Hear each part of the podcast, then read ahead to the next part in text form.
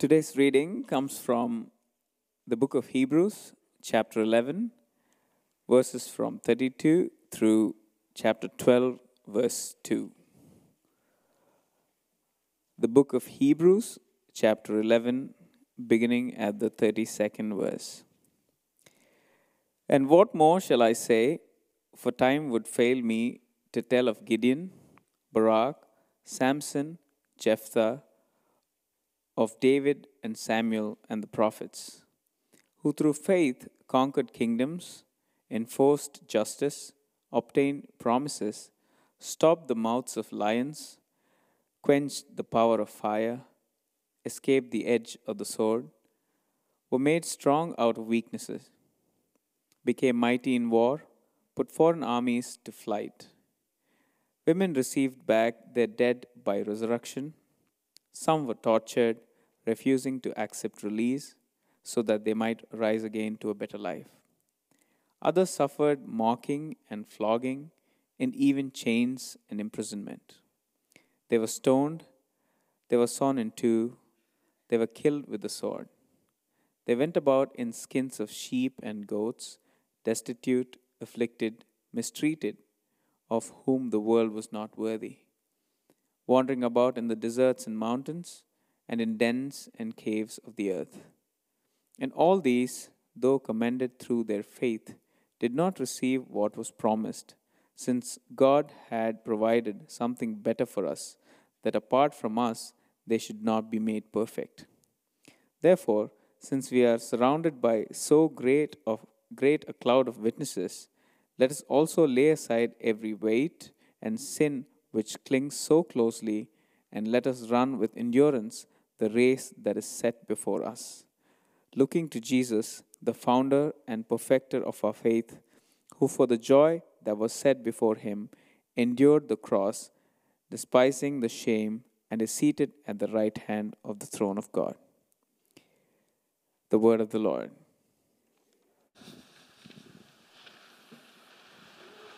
Thank you, Proswell. Hey, good morning, everybody.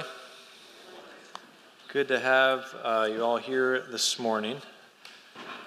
As we get into our sermon, I want to just say uh, three quick preliminary matters. First, I want to thank Pastor John for preaching last week. COVID struck the Heestand home kind of midweek, and I didn't, I didn't end up getting it, but I thought I was going to get it.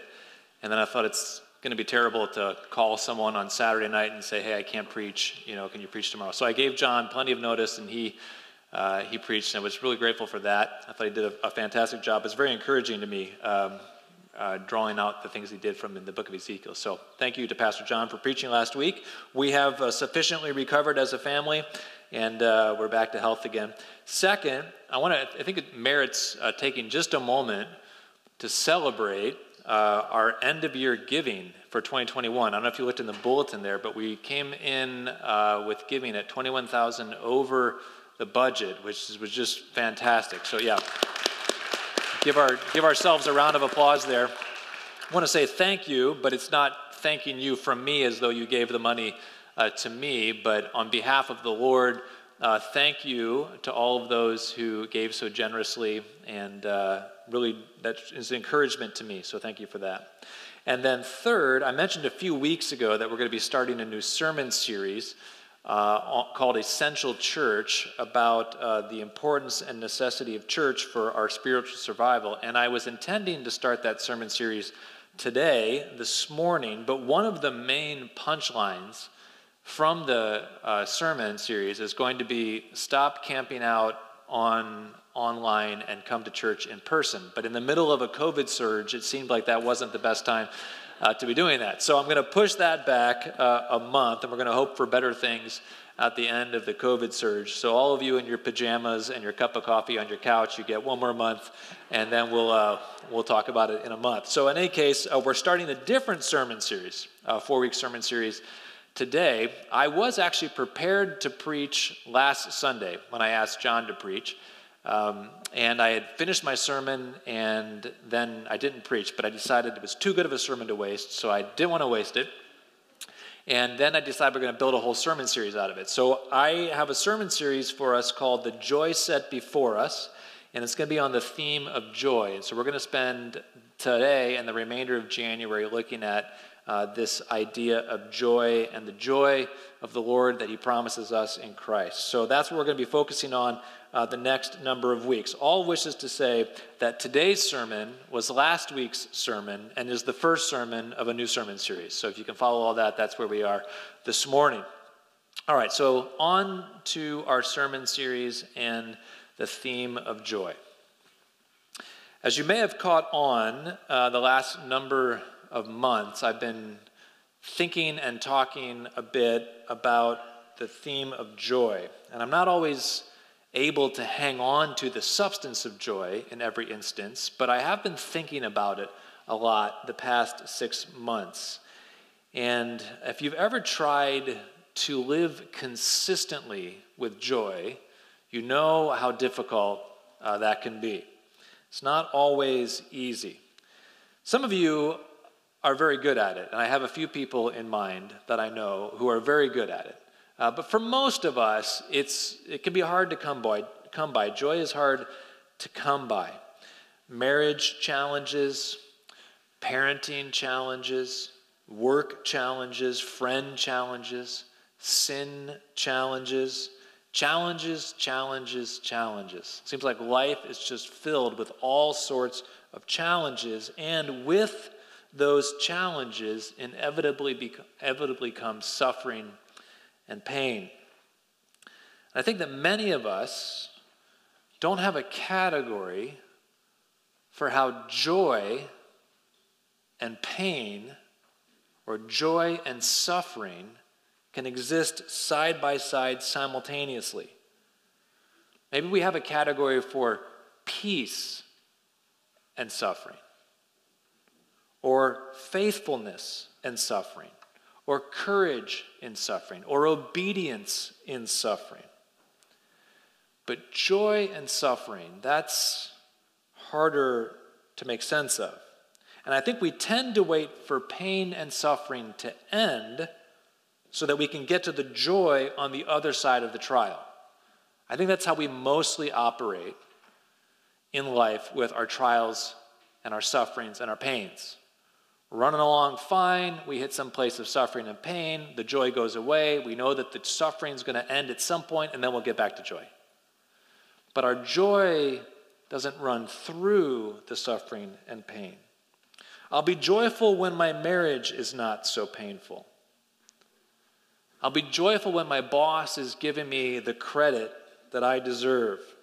I'll be joyful when I finally find a spouse. I'll be joyful when my parents let me get an iPhone. Kids, I get it. Hashtag, the struggle is real. I know it's out there. It's hard. It's hard. And we push our hope and our joy out into the future, on the other side of the pain and the suffering. But joy and suffering, joy and pain can and do actually coexist together. And that's the point of today's passage. It's the point of today's sermon. It's really the point of our next four weeks together through January. So let's dig into our text this morning and see if we can't find a bit of this joy that God has promised his people. If you have your Bible still open to Hebrews eleven, verse thirty-two, that's where we're going to be starting.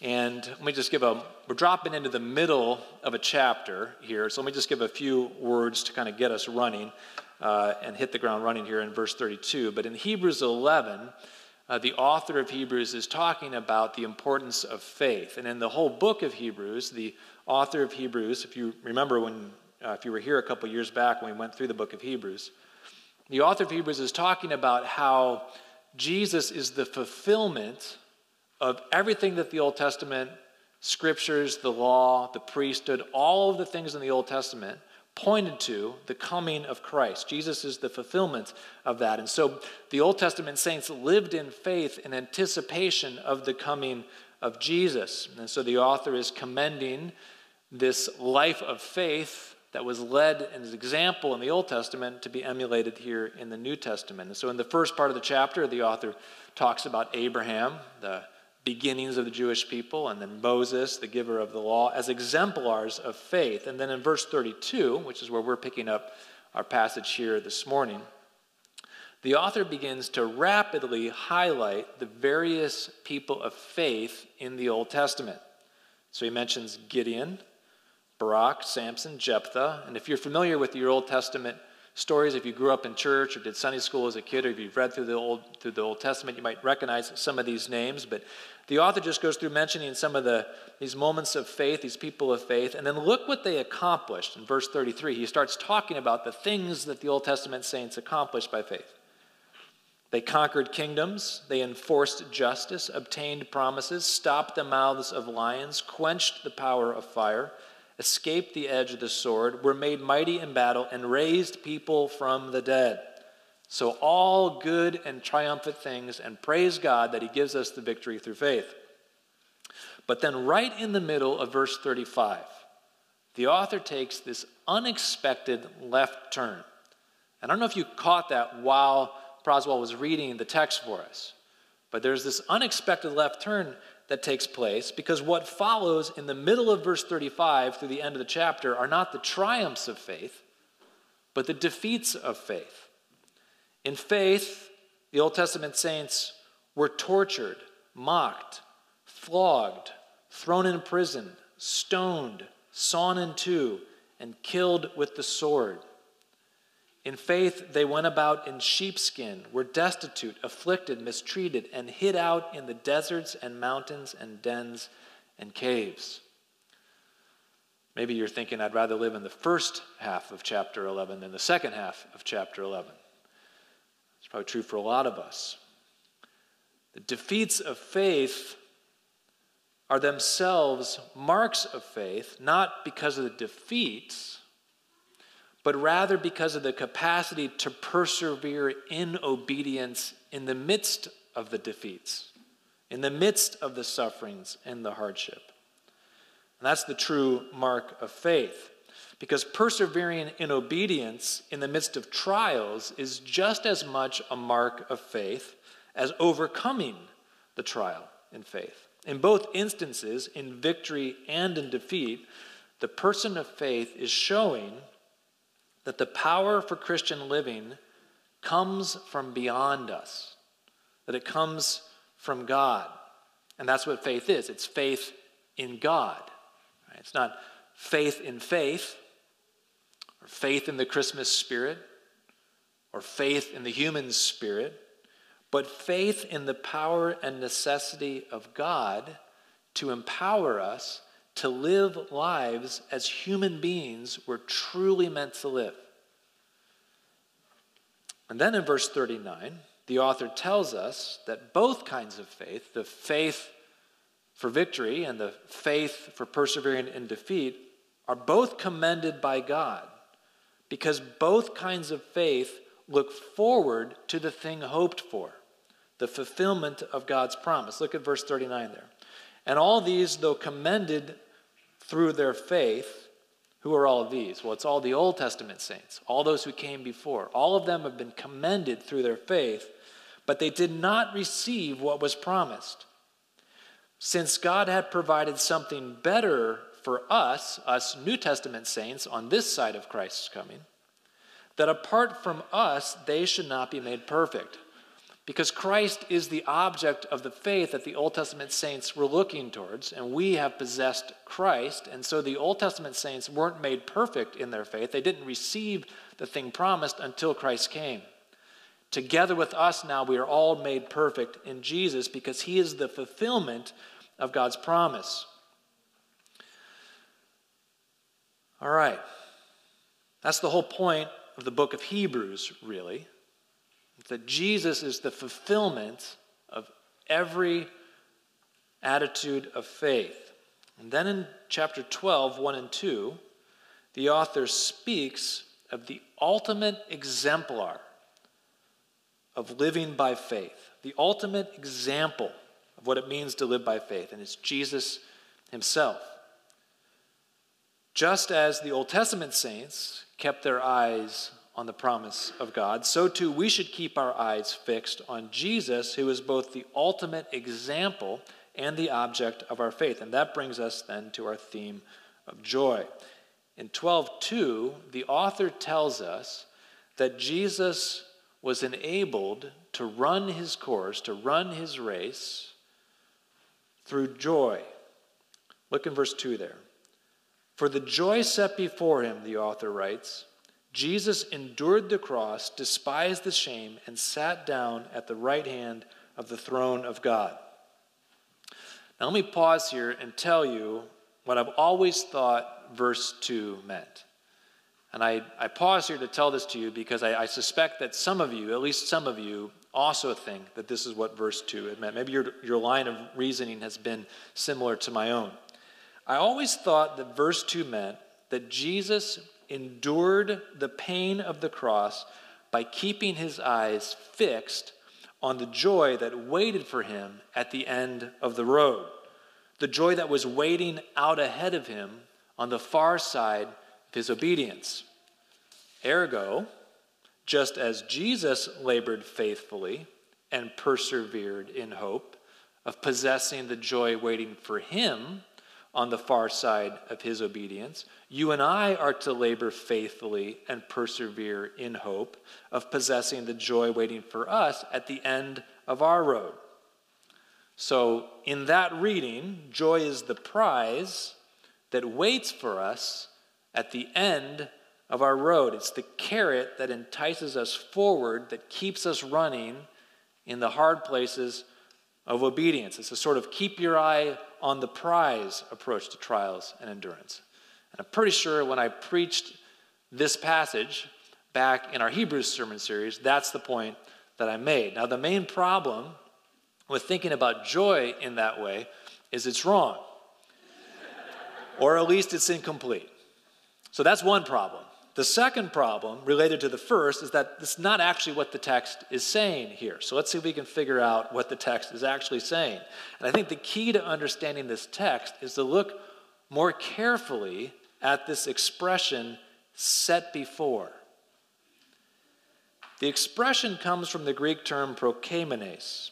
And prokaimines is used twice in this passage. Set before, it's translated as. It's used once in verse one of chapter twelve to speak of our race. So do you see that? That our race is prokaimines. It's set before us. Let us run with endurance the race that is set before us. Prokaimines. And then it's used in verse two to speak of Jesus' joy. Jesus' joy is prokaimines. It is set before him. And here's the key.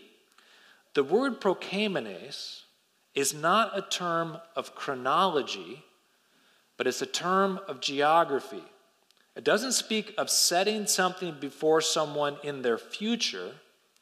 It speaks of setting something before someone in their presence. So it could just as well be translated set in front of or set in the presence of. It's the same word that's used elsewhere in the Bible to speak of setting a meal in the presence of someone. So if I had you over for dinner at my house and you're my guest and I set a meal before you, that doesn't mean that I've set it before you and we're going to eat at like ten o'clock, right? It means I've set it before you right now. It's now accessed right in front of you. The guest gains possession of the meal that is set before them as soon as it is set before them. So when the author says that our race is prokaimines, set before us, it doesn't mean that our race is waiting for us out there in the future. It means the race is the race that we are running right now. And in the same way, when the author says that Jesus' joy was prokaimines, set before him, he doesn't mean that Jesus' joy is waiting for him on the other side of the cross. Rather, his joy is given to him right now. It is set before him in that moment. Jesus didn't endure the cross in hopes of obtaining joy. He endured the cross because he already had the joy, the joy that had been set right in front of him. He was feasting on the joy that the Father had given to him. And that's how joy works for you and I. We don't have to wait until the hard race of obedience has been run in order to obtain the joy that God has promised to us. Joy is set down right in front of us. It is set before us as a gift, ready to be consumed. Joy is the strength. It is the food that gives us the capacity to endure the crosses of our lives. Just like it was the strength that gave Jesus, it was just like it was the strength that gave Jesus the strength to endure his cross.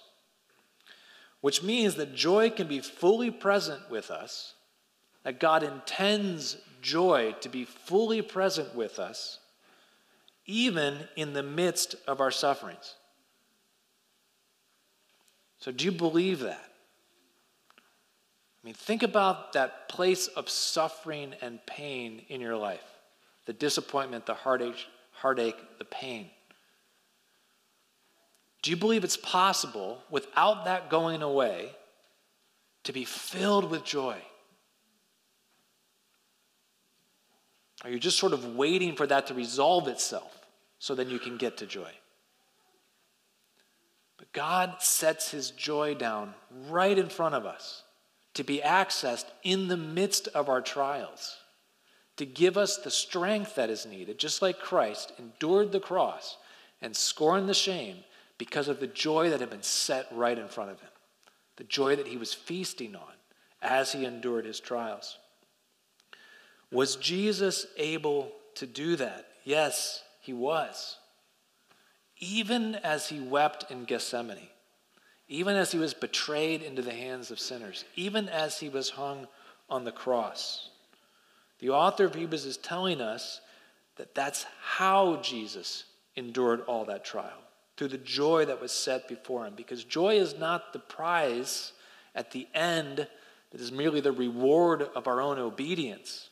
It's the power and grace of God that is given to us to get us to the end. Now, I should say here that joy is not the same thing as happiness. Happiness is to joy what joy, or sorry, happiness is to joy what like is to love. So happiness is to joy what like is to love. So let's, let's see if I can unpack this a bit. Like is surfacey.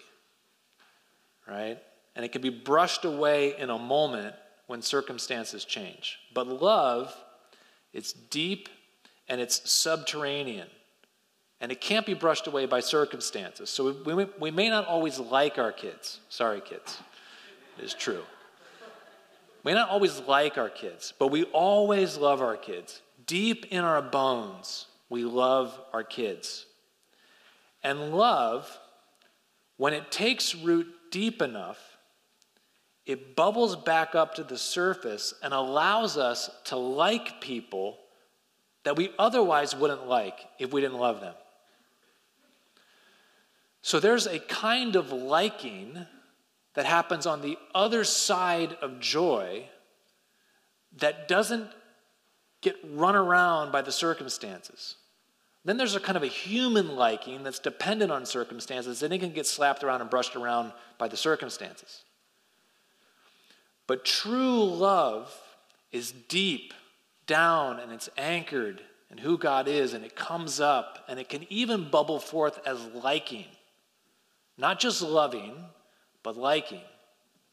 And happiness and joy work the same way. Happiness, human happiness, it's surfacey. And it's based on our circumstances. And anyone can be happy just as long as they have happy circumstances. It doesn't take, doesn't take Christ to be happy with happy circumstances. But joy runs deeper, and it settles down deep into the bones, and it can't be dislodged by circumstances. And in a miracle of grace, when true joy takes root deep down inside of you, it can even bubble up as happiness in the midst of painful circumstances and trials. And I'm not talking about like some Pollyanna sort of like pretend the trial isn't there and I'm just going to be all smiles kind of happiness. I'm talking about the kind of happiness that has run down through into the middle of suffering and trial, tapped into the joy of the Lord, and has come back up the other side through that trial in the expressions of happiness and smiles. It's possible to have happiness in the midst of difficulties and trials. I was talking with a dear lady here this past week who's recently had some uh, some difficult health news, and not at all clear that the outcome was necessarily going to be good. So there, sitting, waiting for the news uh, of the prognosis to come back, life hanging in the balance, and we spoke on the phone, and there was a lot of physical pain that she was experiencing. But when I spoke to her, she was just full, not just of like deep joy, but of like happiness. How do you get happiness in the midst of difficulty and trial unless it's coming down from something deep inside of you, something that doesn't depend upon the circumstances and the trial? So there's a kind of joy that is the deep Christ kind of joy that even can bubble up in expressions of happiness. Maybe you're in a hard place this morning. Life isn't working out the way that you had hoped. Marriage, perhaps, is not what you thought it was going to be. Health, unexpectedly, taking a turn for the worse. Your job, your career. Parenting isn't working out with all the ease and joy and comfort you thought. Your friends, whatever it is, you know your pains better than I. And perhaps it's never fully occurred to you, like you've heard about it, but it's never fully occurred to you that joy and that place of pain can go together. Joy and suffering, joy and disappointment can go together. That you can, right in the middle of a health crisis, or a marriage crisis, or a parenting crisis, a friend crisis, or even, and we're going to get into this in the coming weeks, even a sin crisis of your own making, that you can experience joy in the midst of that. Even the happiness that is born out of joy can be present with you right at the same time as you are experiencing those difficulties. We can't find joy, when we can't find joy in the midst of difficult circumstances, think about what we're implicitly saying. We're implicitly saying that our joy comes from our circumstances. That joyful circumstances equals joyful feelings. But again, that's not Christian. Even the pagans can be joyful when the circumstances are joyful. God doesn't just give us joy in victory. He gives us joy in the midst of our defeats. And truthfully, to be joyful in the midst of defeat, in the midst of sorrow and pain and loss, in the crosses that we bear in this life, that is the most profound and Christian kind of joy that there is. To be joyful in the midst of a painful marriage, to be joyful when your kids are rebelling, to be joyful when you're still single and don't want to be, to be joyful when your health is failing, to be joyful in the midst of your own sins and failures. That's deeply and meaningfully Christian. And that kind of joy reaches deep down into God, beyond the circumstances of the world, beyond our own resources, beyond our own holiness that we would offer, and taps into the true source of joy, which is God Himself. Do you know why joy can be present with us in the midst of our suffering? It's because joy is a person. Because joy is Jesus. He Himself is the joy that is prokaimines. He Himself is the joy that is set before us right here, right now, to give us the strength to endure. He Himself is the joy that allows us to keep living in hope, to keep trying, to keep loving, even when life is full of pain and suffering. And He Himself is the joy that enables us to do all this with joy. Not just perseverance, not just discipline, not just faithfulness, not just a steady sense of calm, but he enables us to walk our paths with joy, true delight in who he is. So listen, the capacity to rejoice in the midst of suffering, to love our enemies, to have hope in otherwise despairing circumstances, all of that comes from the living presence of Jesus in our lives. And I don't know how to say it any different than that. Because when Jesus walks into the room of our lives, his presence dispels the fear and the darkness and the shadow. But so often we, we try to wring out joy from the world, the things of this world. Joy is present in the world, but only insofar as the world is a conduit of God's gracious gift of joy. Your family, your marriage, your job, your friends, your children, your daily bread. All of these can be true and meaningful conduits of God's joy into your life. But they're only conduits. They are not essentials of joy. If we try to make them the sources of joy, the non-negotiables of joy, we rob them and us of the joy that could have been ours. True abiding joy doesn't come from good circumstances. It doesn't come from possessing the things of this world. It comes from the abiding presence of Jesus in our lives. Now, maybe some of you are thinking, oh, shoot. I thought you were going to tell me how to find joy, and all you've done is tell me how to find Jesus. And I already know that. But do we? Do we? There is no other way to find joy than to find Jesus. And if we find ourselves tossed around this world like a beach ball by every wind and trial that comes along, maybe we know Jesus up here. Maybe we need more of him all the way through our lives. Because it's not true to say, well, I know Jesus, I want joy. If you know Jesus, if he's rooted deep down into your bones and the marrow of your soul, then you do know joy. And if we find ourselves not accessing joy, it's not just because our circumstances are hard.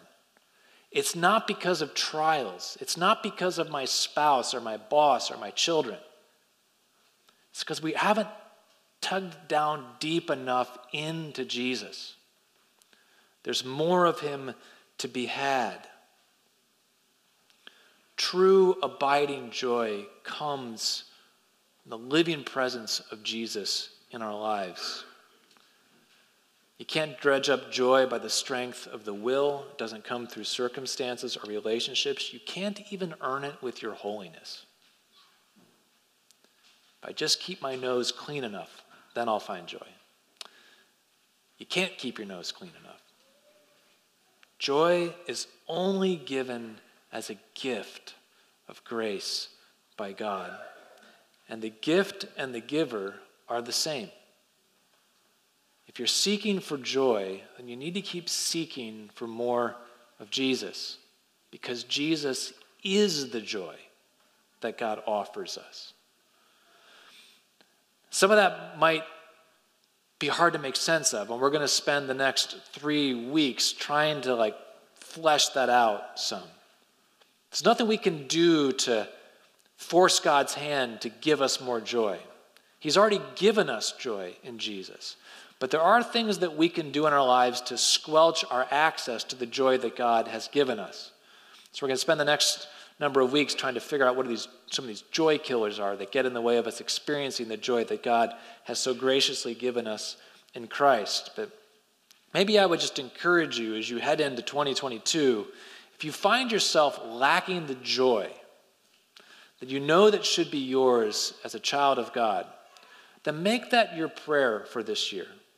If finding Jesus is the key to finding joy, finding more of Jesus, then maybe make that your prayer. Lord, show me yourself.